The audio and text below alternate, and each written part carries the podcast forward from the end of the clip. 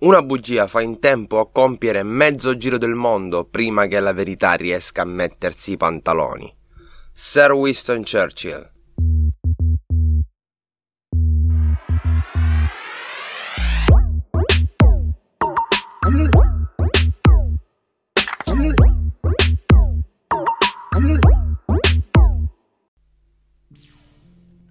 Gab qui per voi dai microfoni di Green Stuff. Buongiorno amiche e amici e benvenuti su Deep Green, il podcast di Green Stuff Blog fuori ogni mattina dal lunedì al venerdì sul nostro canale Spotify. Clicca su segui e sulla campanella per non perdere i prossimi episodi del podcast di Deep Green. E adesso ci dobbiamo un attimo scusare con voi perché il podcast di ieri alla fine non è uscito e vi spiego il motivo.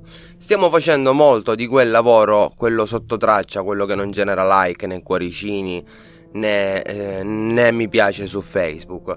È un lavoro di pianificazione per il prossimo anno, per il 2022, che sappiamo già sarà un anno eh, molto duro, ma che eh, con l'unione con eh, l'unione di intenti anche di diverse realtà che riescono a confluire tutte quante insieme, questo è quello che ci auguriamo nel prossimo futuro, possiamo sicuramente archiviare dei grandi successi concreti nel campo della sostenibilità e del cambiamento climatico, che è insomma il nostro obiettivo primario. Ovviamente ci stiamo anche organizzando per fornirvi sempre più contenuti sempre, mm, sempre migliori, sempre più eh, all'avanguardia, eccetera, eccetera. Eccetera, eccetera. All'avanguardia non c'entra poi così tanto come aggettivo, però insomma prendetelo così com'è, eh, all'avanguardia. Stiamo lavorando per voi e ci saranno tante tante novità. E adesso però addentriamoci nell'argomento di oggi perché abbiamo qualcosa da dirvi, dobbiamo sfatare alcuni miti che la maggior parte delle persone che vedono un pochettino di cattivo occhio le fonti di energia rinnovabili, fra tutte l'eolico ed il solare, che continuano a dire, queste fake news che continuano a dire per giustificare magari cosa? Magari il ritorno del nucleare, ad esempio, visto che in questi giorni tutti quanti si sono svegliati mm, in queste mattine dicendo ma perché non facciamo il nucleare di quarta generazione che è molto più sicuro, che è molto più di qua, che è molto più di là. Ai ai ai ai ai ai. Certe volte, certe volte, sapete, mi viene come una sensazione strana, non so, tipo di ma porca di una miseria, ma dobbiamo ripetere sempre le stesse cose, ma, ma, ma sul serio. Un, un senti- ecco, non so che sentimento potrebbe eh, essere, con, con quale parola potrebbe essere definito questo sentimento. Però insomma la realtà è questa, che palle, ogni 5 minuti dobbiamo ritornare sempre sugli stessi argomenti. Il nucleare non è sostenibile e chi cerca di, di inserirlo l'hanno, volu- l'hanno, l'hanno inserito dentro la tassonomia UE, quindi è un'energia sostenibile per quanto riguarda l'Unione Europea, che è una cosa assolutamente sconcertante. E ora sempre il ministro Cingolani che eh, aveva dichiarato insieme al suo politico qualche mese fa che non avrebbe mai abbracciato l'idea del nucleare, che ci sarebbero state nuove altre proposte, che ci sarebbero stati altri progetti, che ci sarebbero state altre situazioni, in realtà sta smentendo se stesso, il suo partito, eccetera, eccetera, sta tirando dritto davanti a quella che sembra una macchinazione ben pianificata per riportare il nucleare al centro del dibattito, togliendo tempo ed energie a quello che realmente dobbiamo fare. E una delle una fra le tante fake news che mh, mm, anche e soprattutto i sostenitori del, dell'atomo i sostenitori dell'atomo vanno a dire eh, sono diverse e oggi ci occupiamo di sfatarne alcune. Anzi la diciamo la maggior parte. Quindi andiamo molto diretti in, uh, sfatando dalla prima all'ultima. Su così pa pa pa pa pa perché non abbiamo tempo da perdere ci dovremmo, in, ripeto, ci dovremmo interessare di, tipologie, di, di alt, altre tipologie di argomenti, non tanto da questa, perché questa è semplicemente una distrazione, ma al contempo, visto che esiste questo pericolo di questo rientro al nucleare, di questo ritorno di, di nucleare, torniamo a sfatare ancora una volta queste eh, fake news che girano sulle rinnovabili, che loro utilizzano per far valere le proprie ragioni. E invece facciamo anche un'altra cosa. Prima di darvi, eh, insomma, di, di raccontarvi questi miti e di sfatarli, vi dico il reale motivo per cui queste fake news girano, il reale motivo per cui ci sono persone che si mettono di traverso alle energie rinnovabili ed il motivo fondamentale è che queste queste forme di energia rinnovabili, totalmente rinnovabili, in primis il solare e l'eolico, sono terribilmente economiche. Sono terribilmente economiche il prezzo del solare dell'eologo è crollato talmente tanto negli ultimi anni che questo ha favorito tantissimo la sua ascesa, non tanto per questioni di cambiamento climatico, ma proprio perché comincia a costare veramente poco e quindi non è nemmeno cioè anche se non ci fosse il cambiamento climatico mettiamo il caso allora mettiamo per assurdo il cambiamento climatico non esiste. Comunque sarebbe più conveniente produrre energia dall'eolico e dal, e dal solare rispetto che dal fossile e dal nucleare perché il nucleare diciamolo che è carissimo è carissimo ragazzi e, e i prezzi stanno continuando ad aumentare anno dopo anno le, lasciamole perdere queste balle dell'energia costante, del prezzo che non risentirebbe del mercato, eccetera, eccetera, perché ci andremo a incanalare in un, in un mercato mo- oligarchico dove c'è un'oligarchia di 20 multinazionali che gestisce in tutto e per tutto il business del nucleare nel mondo. Quindi automaticamente è una cavolata che i prezzi saranno bassi, è soltanto uno specchietto per le allodola. In realtà le tecnologie che costano di meno sono proprio quelle rinnovabili, sono proprio quelle pulite. E questo a queste persone non gli cala proprio, non gli va giù, non gli va giù questa cosa, sono anzi si, si sono, sono, veramente addannati di questa cosa, sono arrabbiati che le energie rinnovabili siano così pulite e così convenienti, che devono per forza, devono per forza mistificare la realtà. E vediamo come. Mito numero 1. Una rete che si affida sempre di più alle energie rinnovabili è una rete inaffidabile. Inaffidabile perché? Perché a detta loro, essendo che il solare dipende dal sole, dalla luce solare e l'eolico dipende dal vento, non sempre si verificano questi fenomeni, quindi non sempre è possibile produrre energia in modo costante. Detta così, superficialmente, uno potrebbe anche dire, beh, ha la sua logica, ma, ma siccome noi siamo... Non si dice ma siamo dei gran figli, eh, insomma, di quella lì, andiamo a controllare i dati perché c'è qualcosa che forse non torna. Siamo di quelli tipo se non vedo non credo, tocchiamo con mano, andiamo a parlare di dati piuttosto che a parlare di cose astratte. E quando andiamo a vedere i dati capiamo subito una cosa. Capiamo che per prendere dei dati affidabili dobbiamo andare a guardare quelle nazioni che hanno un'alta percentuale di fonti rinnovabili all'interno del loro pacchetto di produzione energetica. E cosa andiamo a guardare? Andiamo a guardare un indicatore che è quello più utilizzato per descrivere l'affidabilità della rete che è quello che misura la durata media dell'interruzione di corrente sperimentata da ciascun cliente in un anno.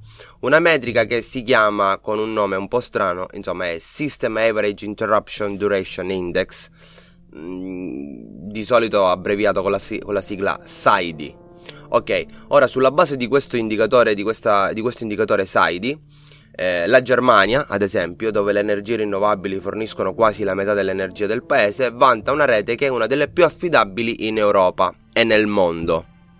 Nel 2020 il SAIDI della Germania era solo di 0.25 ore. In Liechtenstein 0.08 ore e in Finlandia e la Svizzera 0.2 ore. E queste sono tutte, come è noto, delle nazioni che hanno un'alta percentuale di fonti rinnovabili all'interno del loro pacchetto di produzione energetico. Mentre ad esempio, per fare soltanto un esempio, la Francia e la Svezia, che hanno una forte dipendenza dall'energia nucleare, hanno un valore di SAIDI rispettivamente di 0,35 e 0,61 già sono dei valori un po' più alti rispetto a quelle altre nazioni a forte presenza di, forte presenza di rinnovabili e insomma eh, qualche motivo magari ci sarà. Oppure negli Stati Uniti ad esempio dove le, le rinnovabili sono circa il 20% e il nucleare anch'esso è circa il 20%, hanno registrato un eh, indicatore SAIDI di, eh, di 5 volte più grande rispetto alla Germania. 1,28 ore nel 2020. Quindi, quindi cominciamo a capire che questo indice non è direttamente correlato al numero di, eh, al numero di alla percentuale di eh, energia rinnovabile presente in una stessa nazione. Tant'è vero che, anzi, anzi, forse, forse è abbastanza il contrario. Perché dal 2006 in Germania la quota di energia rinnovabile è quadri- quadruplicata quasi, quasi quadruplicata, mentre il tasso di interruzione dell'energia è stato quasi dimezzato. E quindi com'è possibile che l'energia rinnovabile sia sinonimo di poca affidabilità se per esempio un paese come la Germania che ha quadruplicato la sua quota di energia rinnovabile è anche riuscita a dimezzare quell'indice eh, di interruzione? Eh, questo benedetto Saidi che ci fa capire un pochettino meglio quale, ver- quale, qual è veramente la verità.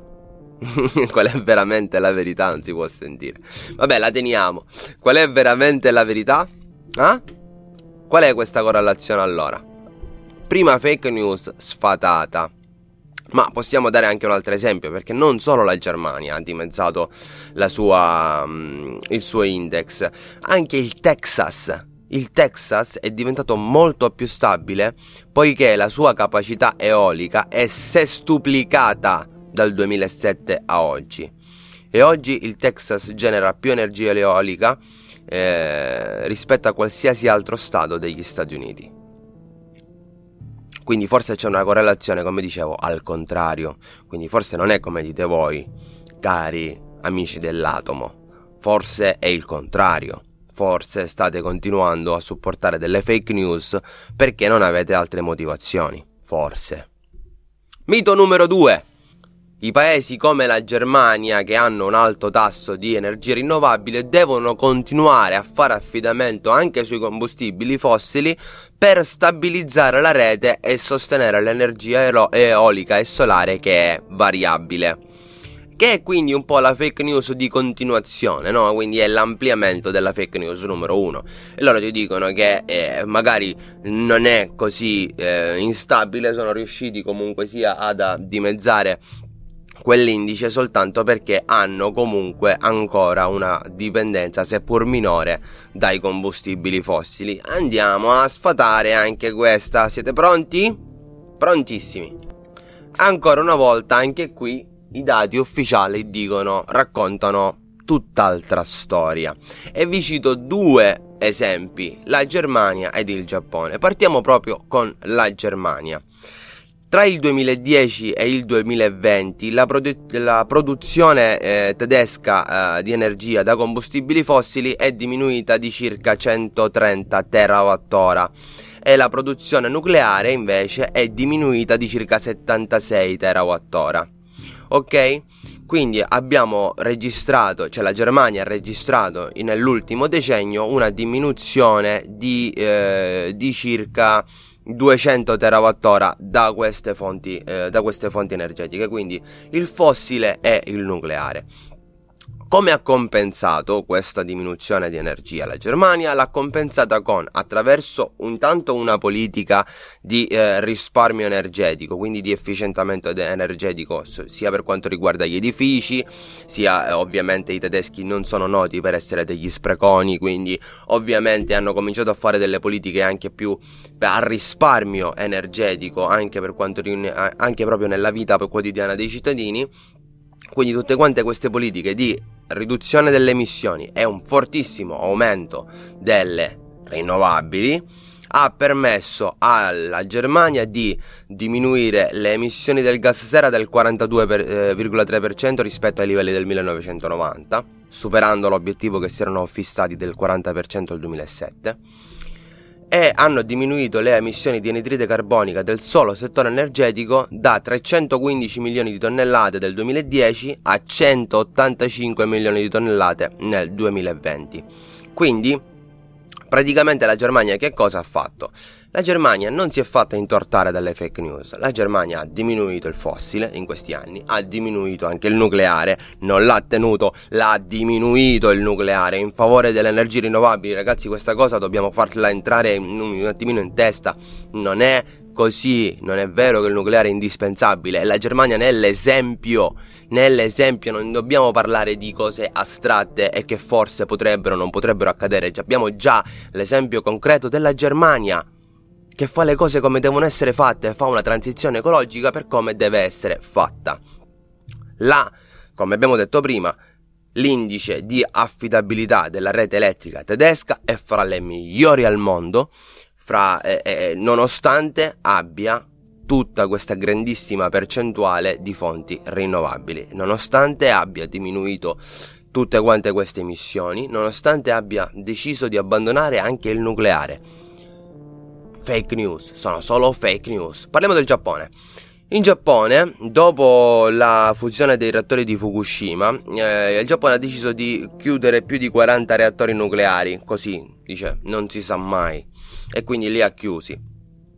Quindi ovviamente causando un, un, enorme, eh, un, un, enorme, dislivello di produzione energetico, nel senso ha prodotto, ha prodotto molta meno energia rispetto a prima, però però il problema qual è? Mm, no, non c'è nessun problema in realtà. Che cosa ha fatto eh, il Giappone?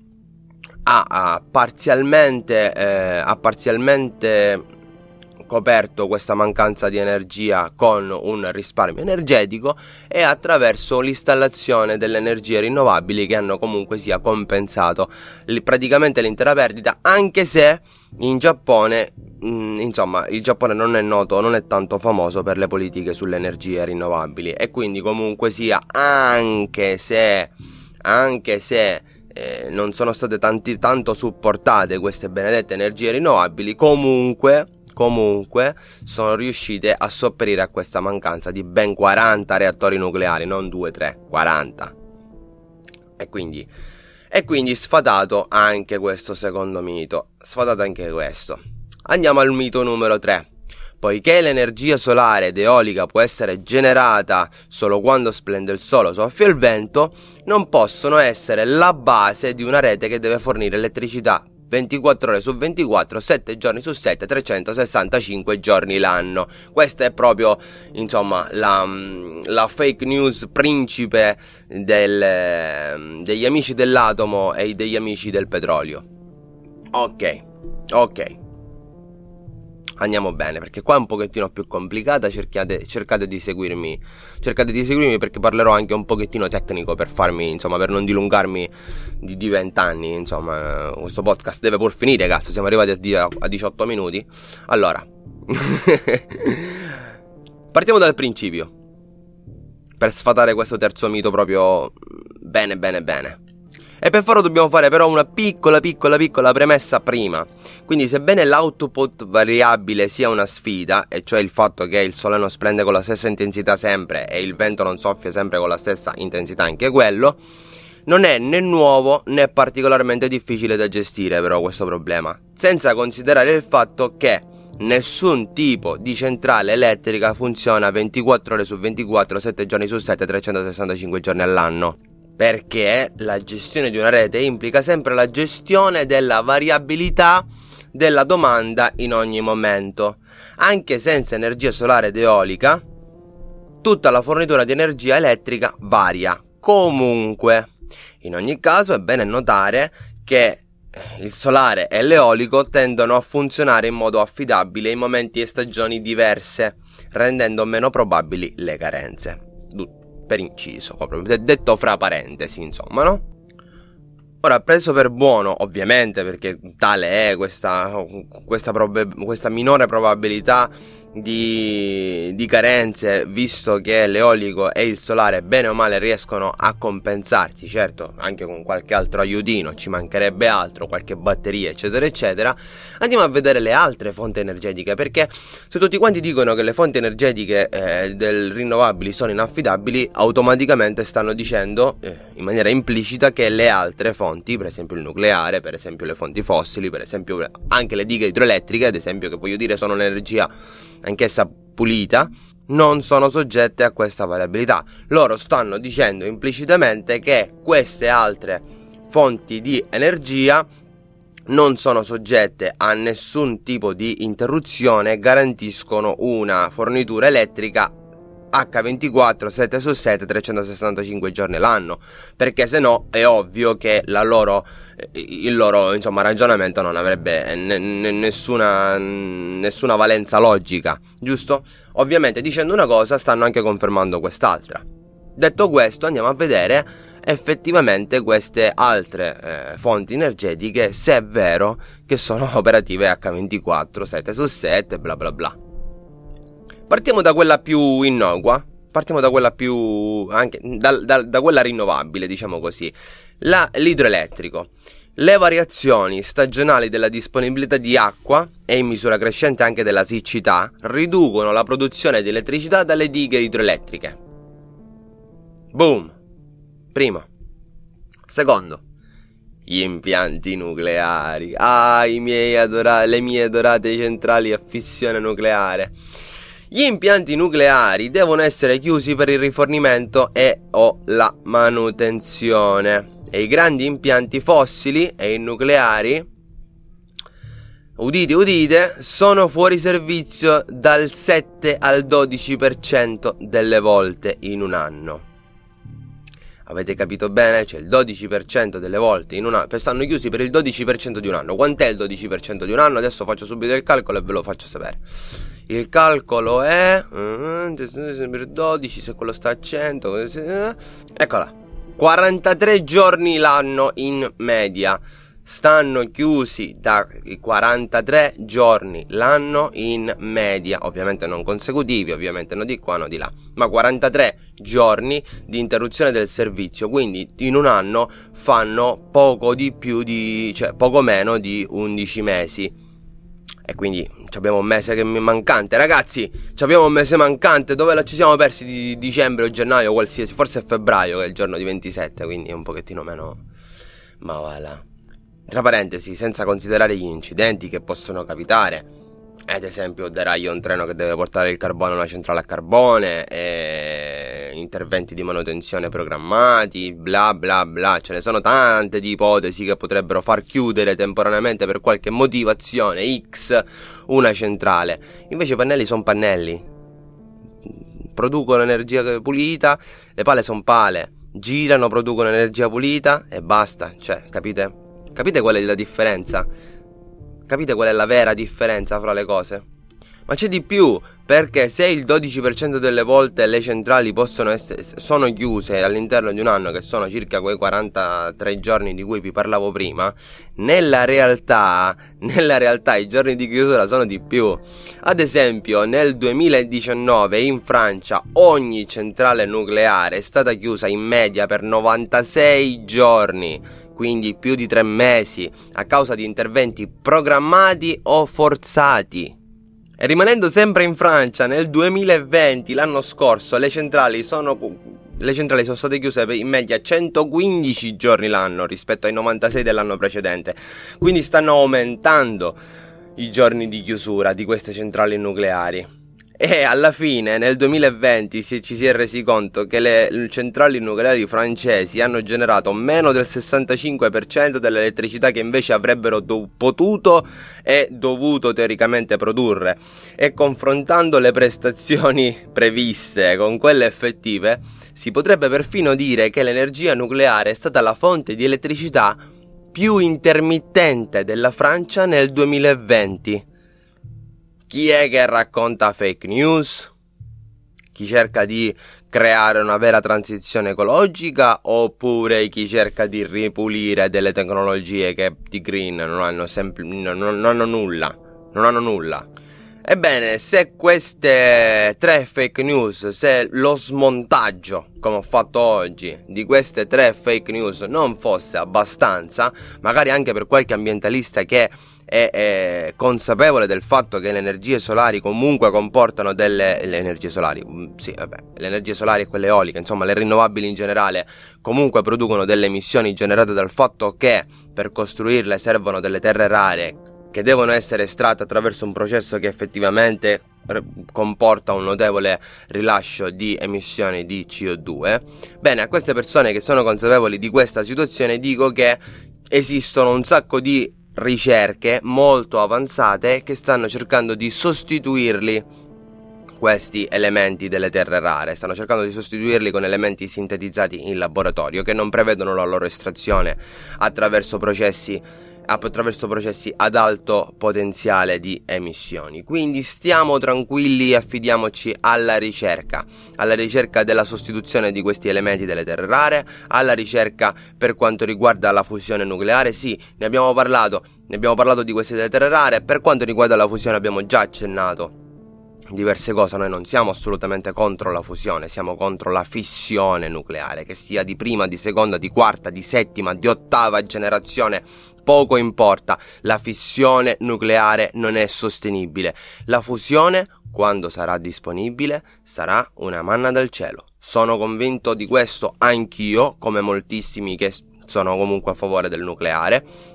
Questo proprio a, fa- a dimostrare il fatto che non, non esiste un'ideologia di dietro, esiste soltanto l'apertura, l'apertura verso, che sono, verso quelle che sono o non sono oggettivamente delle fonti rinnovabili o no o meno, fonti climalteranti o meno, fonti inquinanti o meno. Ovviamente non approfondisco tanto questi ultimi, questi ultimi, questi ultimi passaggi perché li abbiamo già affrontati in uno dei precedenti podcast, quindi se volete, insomma, se vi stimola la curiosità, eh, andate a vedere mm, l'episodio in cui parla delle tecnologie green sono totalmente green. Il titolo dovrebbe essere più o meno questo.